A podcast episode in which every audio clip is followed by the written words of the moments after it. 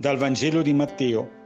In quel tempo Gesù prese con sé Pietro, Giacomo e Giovanni, suo fratello, e li condusse in disparte su un alto monte, e fu trasfigurato davanti a loro. Il suo volto brillò come il sole e le sue vesti divennero candide come la luce.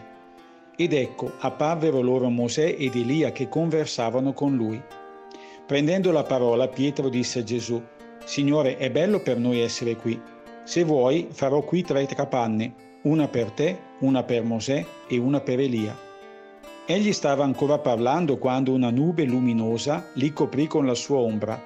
Ed ecco una voce dalla nube che diceva, Questi è il figlio mio, l'amato, in lui ho posto il mio compiacimento, ascoltatelo. All'udire ciò i discepoli caddero con la faccia a terra e furono presi da grande timore. Ma Gesù si avvicinò, li toccò e disse, Alzatevi e non temete. Alzando gli occhi non videro nessuno se non Gesù solo.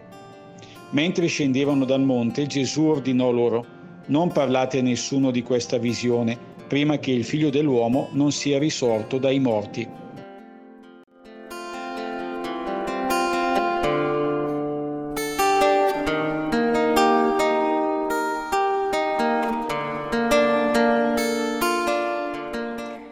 La trasfigurazione mi richiama diverse immagini, ma quella che oggi mi colpisce di più è il cambiamento.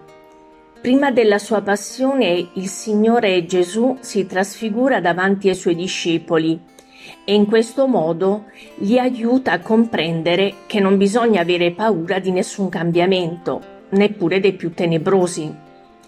Quando per esempio visito malati che mi accolgono col sorriso e accettano con serenità la loro sofferenza, quando trovo ragazzi e giovani che sanno andare controcorrente e si mantengono puri in un ambiente inquinato e inquinante, quando incontro persone di ogni età che sono capaci di perdonare persone che hanno deciso di giocare la loro vita su Dio soltanto, rinunciando all'idolo del denaro, del successo, del potere.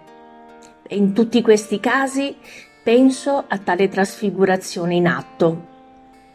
Dobbiamo saper cambiare più volte, portando nel cuore un'attenzione radicale a una domanda.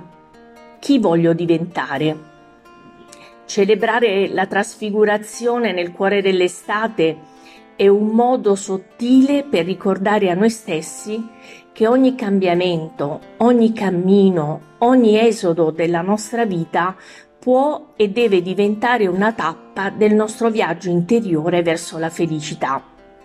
Non è una felicità a basso prezzo, Bisogna che la luce sia capace di toccarci fino a cambiarci veramente e radicalmente. Mi impegno a non cedere alla paura di camminare e di cambiare. Oggi mi impegno nella preghiera. È il punto di partenza per aprirmi all'altro e portare la luce al mio prossimo.